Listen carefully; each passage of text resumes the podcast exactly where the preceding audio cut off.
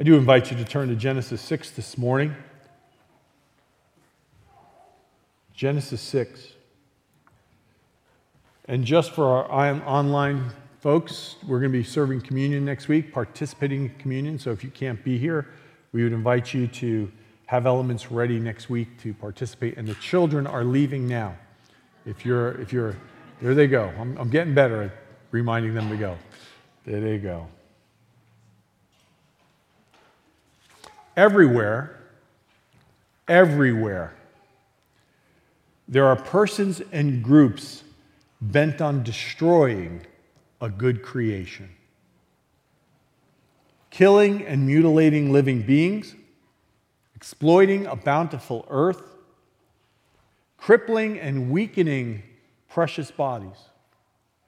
The world as we observe it is shot through with evil. Welcome to church today. Those are the words of Eugene Peterson in his book, Reversed Thunder, which I'd encourage you to get. It's a book about the book of Revelation, actually. The world is, we observe as it is shot through with evil. So where do we begin? John Mark Comer said these words: "Love is the desire not to take but to give. It's the settled intention of the heart to promote good in the life of another." Now, we do not associate love with evil. In fact, the evil that we face in this world at times may throw us and our faith like a judo master to the mat of life. As we stare at evil and we're left with questions, it can throw us to life's mat. But why do I start with a quote about love when we're going to talk about evil and the flourishing God?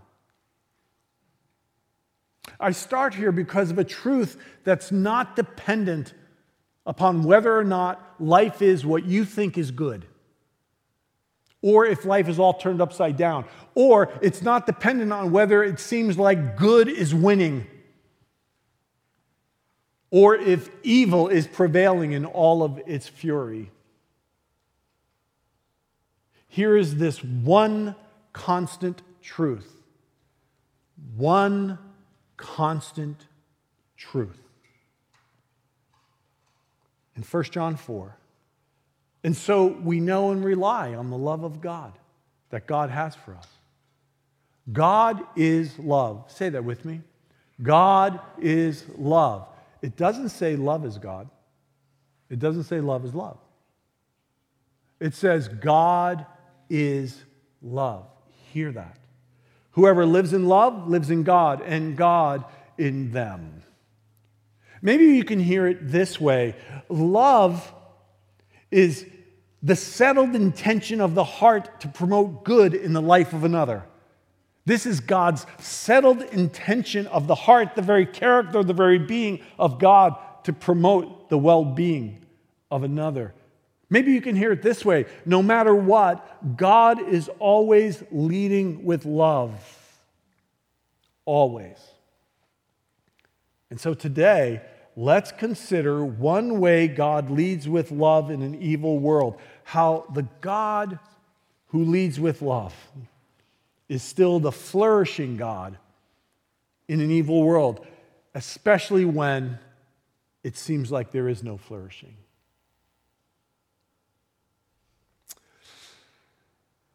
A dad in our church sent me a text about 12 days ago now, and he found a snake in his garage. And he took a picture of the snake and he sent it to me, and then he showed it to his son Liam. And then this conversation ensued. Liam said to his dad, "Did you kill it?" "Dad, no. Because it's God's creature and I felt bad." "Liam, Well, Pastor Jeff told us nothing good happens when a serpent comes around.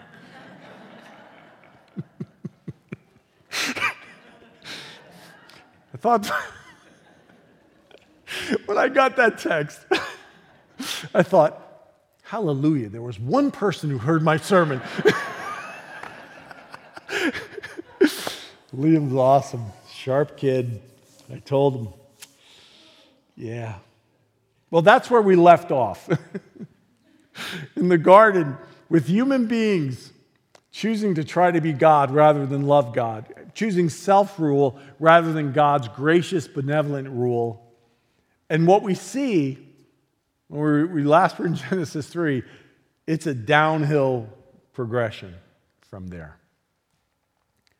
What happens is we see one of the worst murders you could have, fratricide, brother killing brother, Cain killing Abel. And it just tumbles down. It's like a snowball from there, tumbling down. And that's where we land in Scripture today. In Genesis chapter 6, this is the word of the Lord. The Lord saw how great the wickedness of the human race had become on the earth, and that every inclination of the thoughts of the human heart was only evil all the time.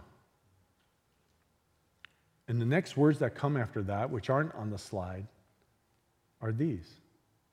The Lord regretted, hear that, the Lord regretted that he had made human beings on the earth.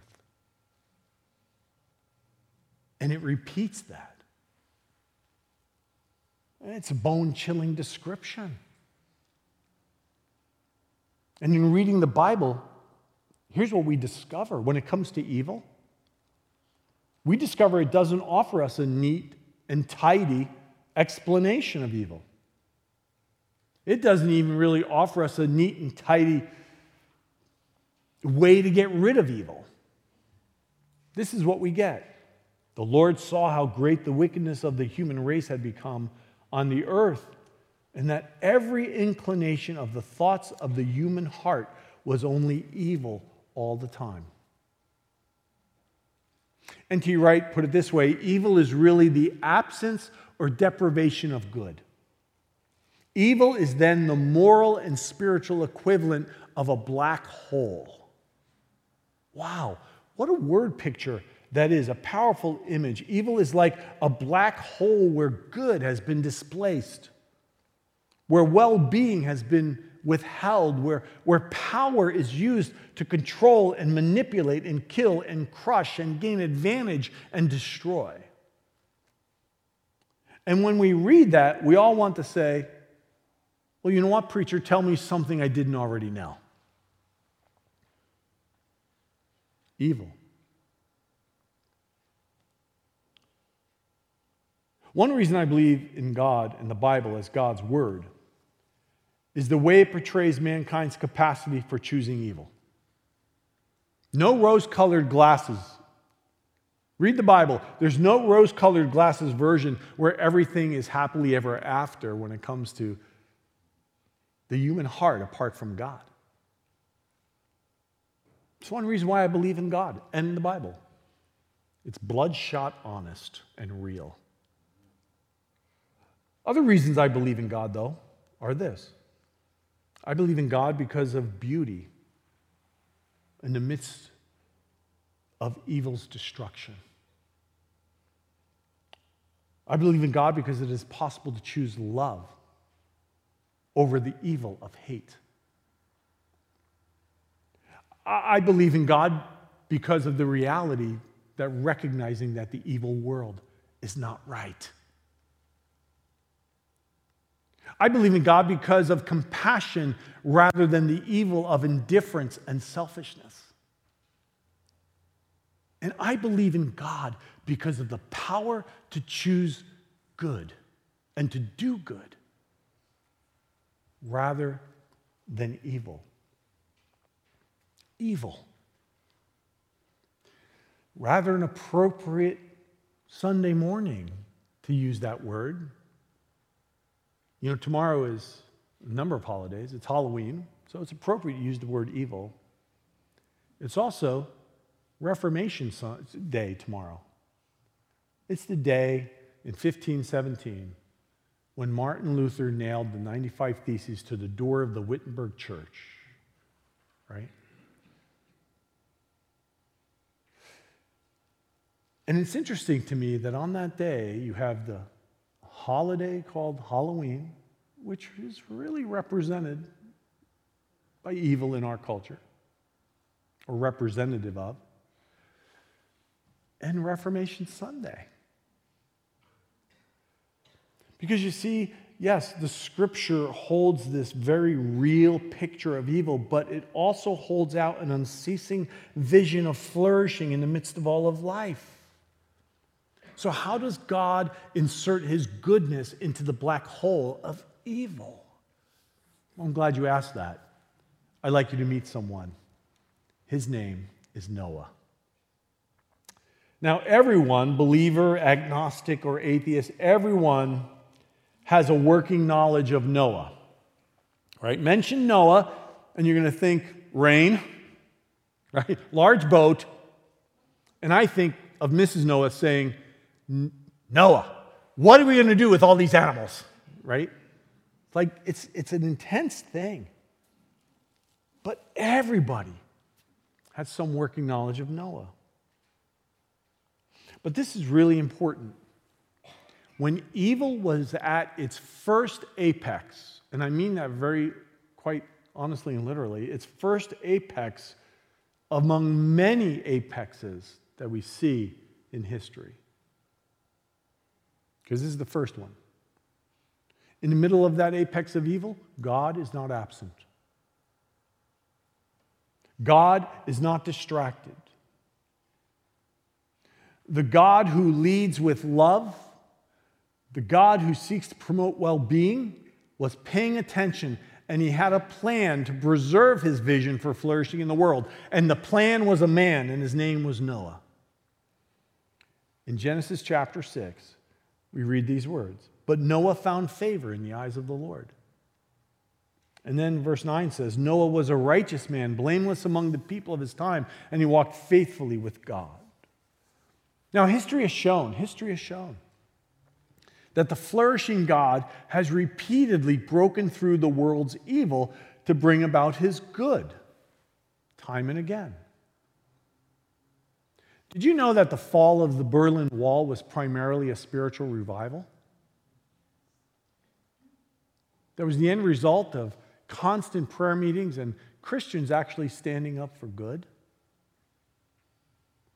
I mentioned to you that when I was in Florida, I saw all kinds of destruction. We also saw evil. A body shop that was crumbled in the storm. Someone went in and took their welder, their welders, and their compressors and their tools. 32 years in the business, they may not be able to open back up, and they maybe are saying, is it worth doing? Why? Because evil came in after a storm. The storm wasn't the evil. It was what people did with it. But then we also saw God inserting himself.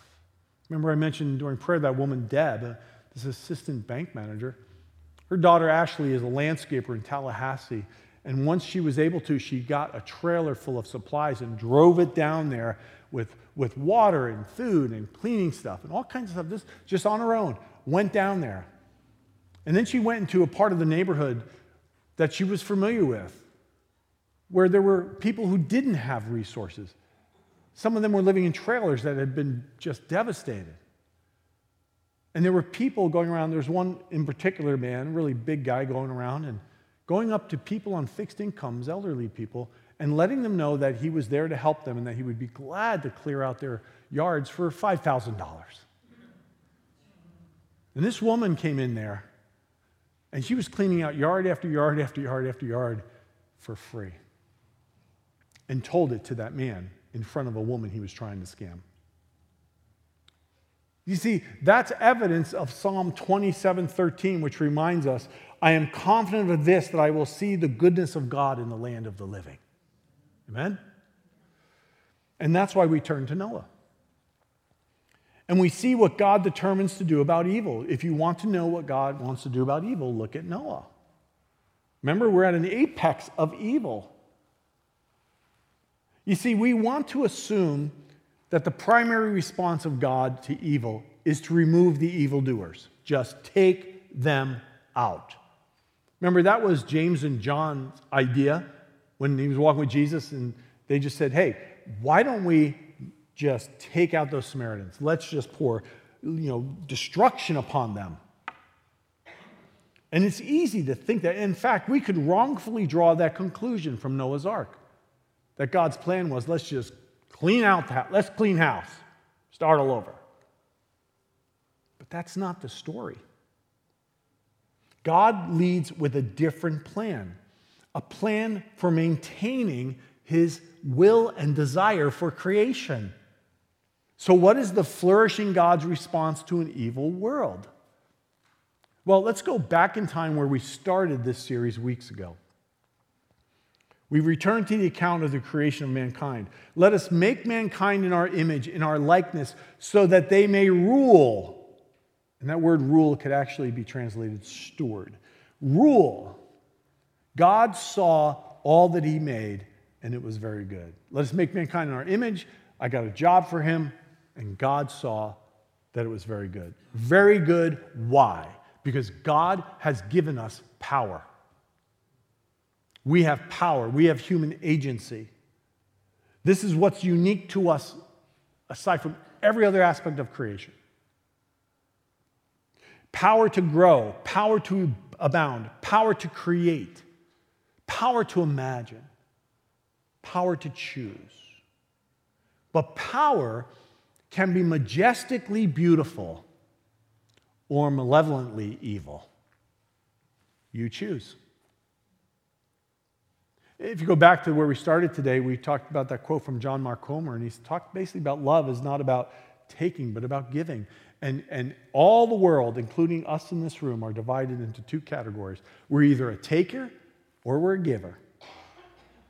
We're either a taker or a giver. Same thing when it comes to evil. We either use our power for something majestically beautiful, or we use power for something malevolently evil. Your choice. What do we do with our power? Right? What do we do with our choices? This is such an important thing for us. Andy Crouch said this. If you remember, I quoted this a few weeks ago. Power is for flourishing. The image bearers do not exist for their flourishing alone, but to bring the whole creation to its fulfillment. This is how Walter Brueggemann put it. Shalom is not only an incredible gift, it is the most demanding mission.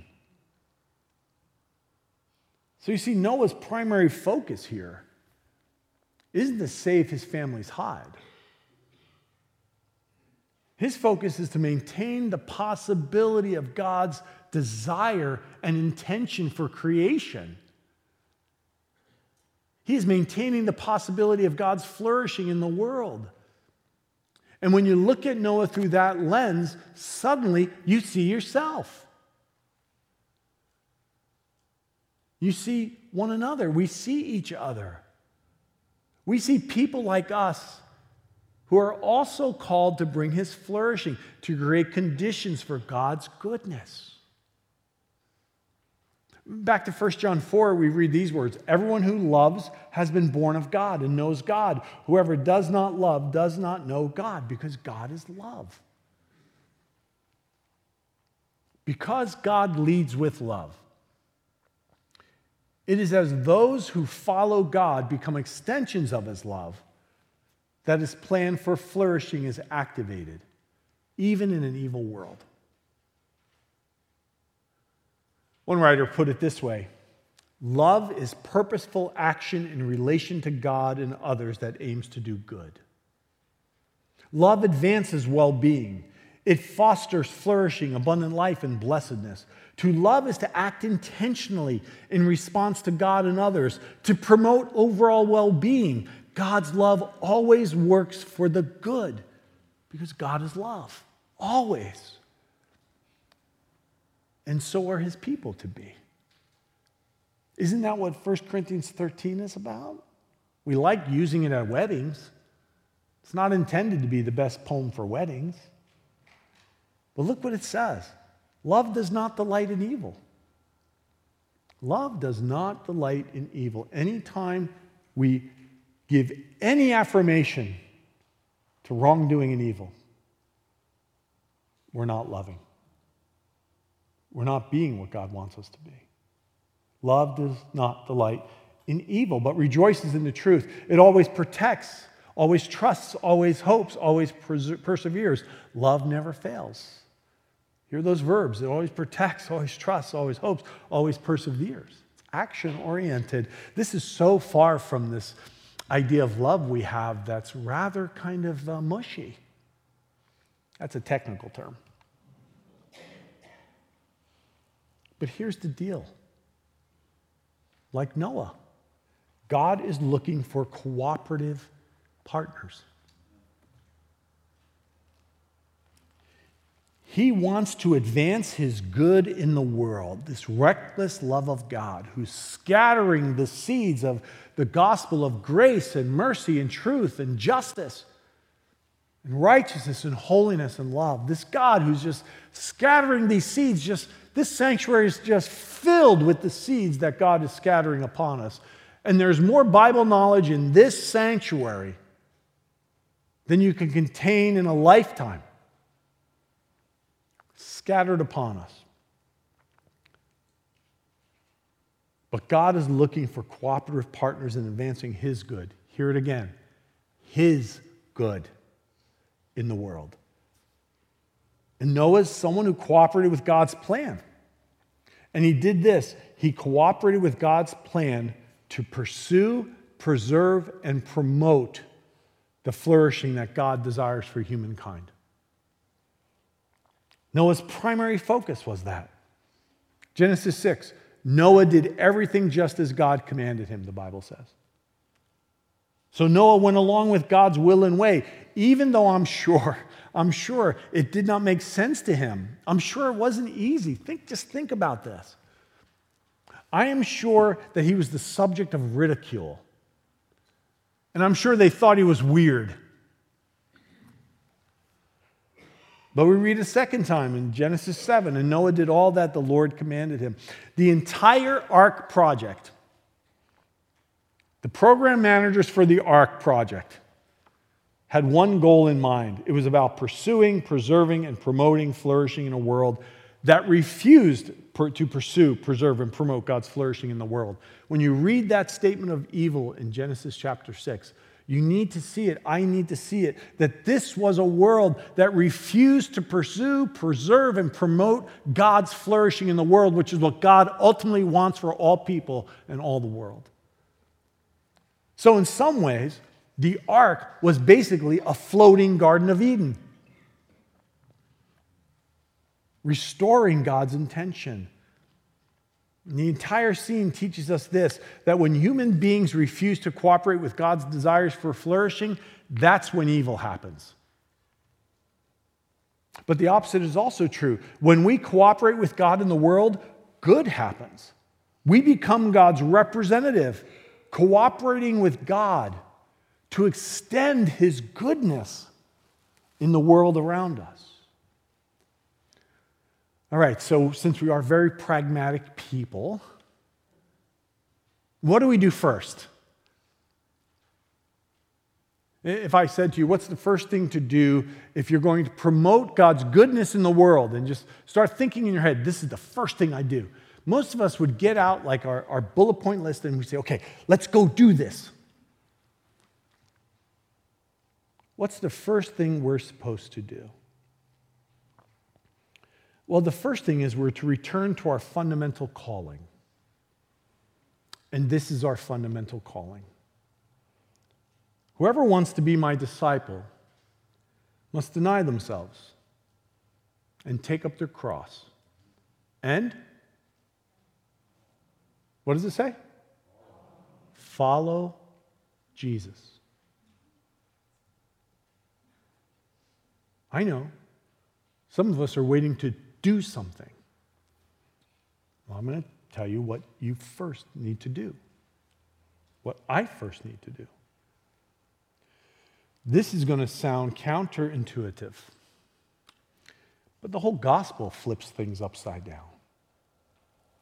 The first calling is not to create flourishing. It is not to restore or reform or revive anything. It's not to fix, save, or change anyone. It's not to rescue our families, the church, or the country. Our first calling, in fact, is not to do anything about evil. As Hugh Welchel writes, the first call is to follow Jesus out of the darkness into light, out of death into life. How eloquently the Apostle Paul wrote, "For you were once darkness, but now you are light in the Lord.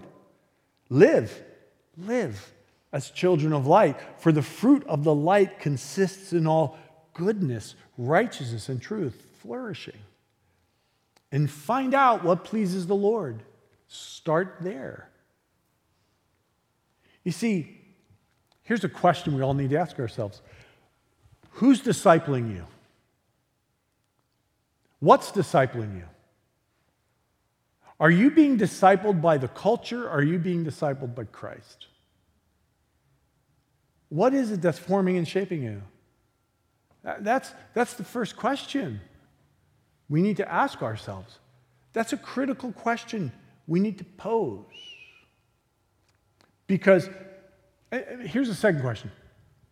Am I really actually growing as a disciple? Listen, you can stack up all the Bible studies you want.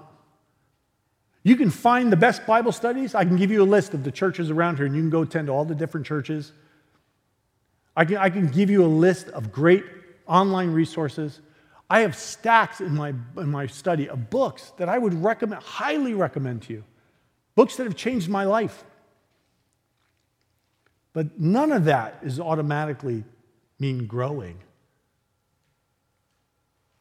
By actively growing as a disciple of Jesus and seeking his kingdom, seeking him, we can make impact in our everyday, even in the midst of evil. If we are not focused on that primary calling, it is very easy to be driven by our own misguided, even well-intentioned agendas and positions and plans and politics, more so than devotion to God. I don't know if you caught it, but there was this one qualification of all ark builders. One qualification of an ark builder. Noah found favor in the eyes of the Lord. He walked faithfully with God. Now, that does not mean that Noah was some great spiritual superstar or that he lived perfectly. He was just an ordinary person. I see Noah going like this. I miscut that piece of wood. Right? Oh, those aardvarks. They're just, driving me nuts. Right? He's just an ordinary guy. Look, read the account. You don't see him like parting the Red Sea. You don't see him healing somebody. No miracles. You don't see him doing some great demonstration of power. And if you read the whole story of Noah, he had moments where, let's say, to say the least, he struggled and he flailed in his life with God. But that should give us hope. God wants to use the ordinary, imperfect, in progress us as we are focused on following him. And that is so hopeful for us.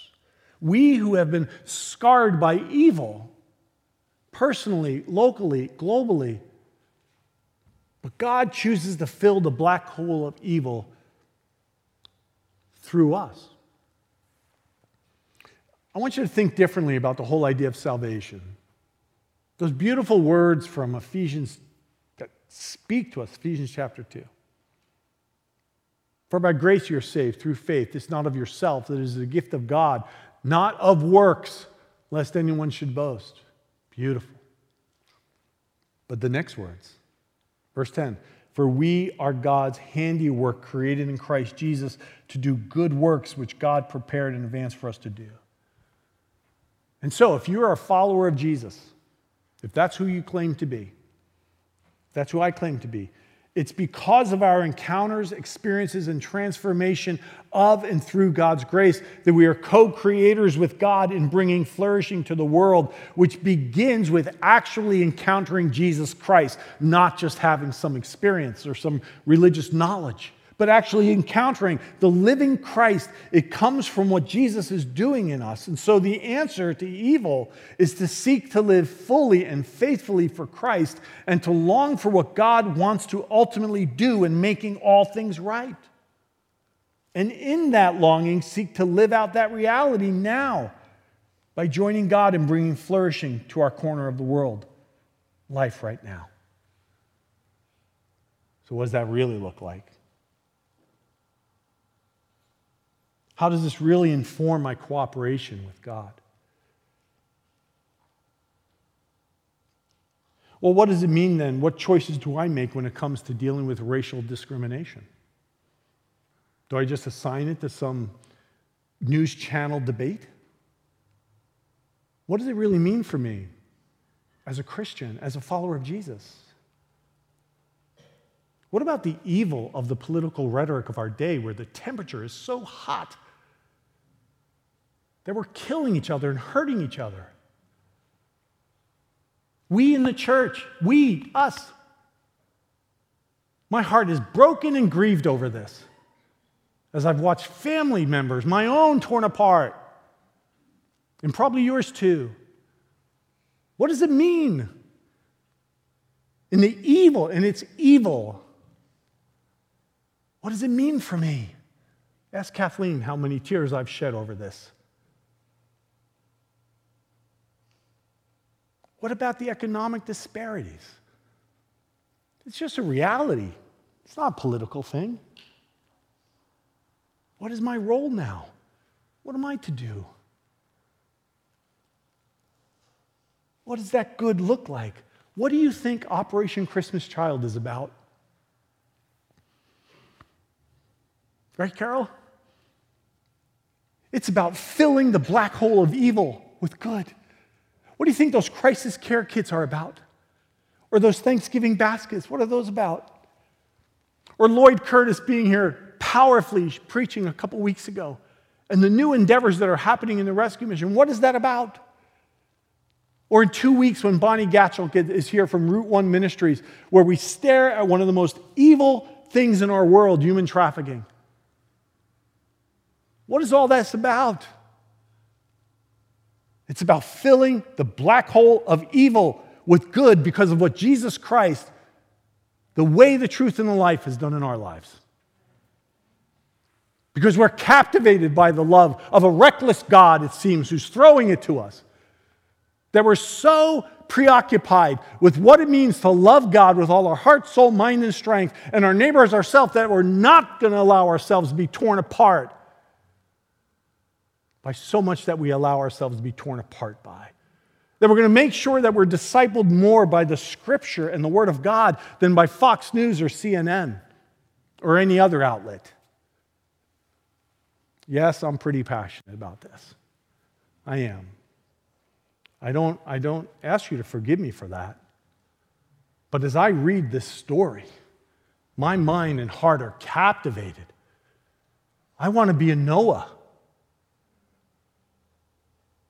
It says in Genesis 9, then God blessed Noah and his sons, saying to them, be fruitful. As for you, be fruitful. I think that's what he's saying to me. He's saying to you, be fruitful. Flourish in this world. Be fruitful. And he's not talking about some self-indulgent flourishing. He's talking about being rich in God. And isn't that what we're all called to? To be fruitful? Jesus said it, I am the vine and you are the branches. If you remain in me and I in you, you will bear much fruit. Apart from me, you can do nothing. You need Jesus. I need Jesus to produce this. Paul writes, but the fruit of the Spirit is love, joy, peace, forbearance, kindness, goodness, faithfulness, gentleness, and self-control. It's not something I manufacture by my good plan to do good deeds. It's something that's birthed in the power of the Spirit by my surrender to Christ. And he begins to fabricate those fruit within me. You see, that's the great desire of God, for us to be fruitful, to flourish, and to bear that fruit that is needed to close the black hole of evil with the fullness of God's goodness. God's been so good to you and me, right? God is good. All the time, right? All the time, God is good. So how will you cooperate with God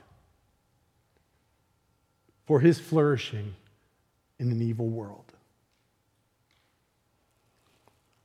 Remember, love is the desire not to take, but to give. It's the settled intention of the heart to work good in the life of another. And every Sunday, I stand under and you look up at the ultimate symbol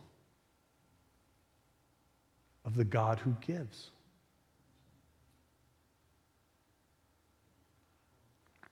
And that's how the flourishing God addresses evil in our world. In the name of Jesus, let us go in peace. You're dismissed.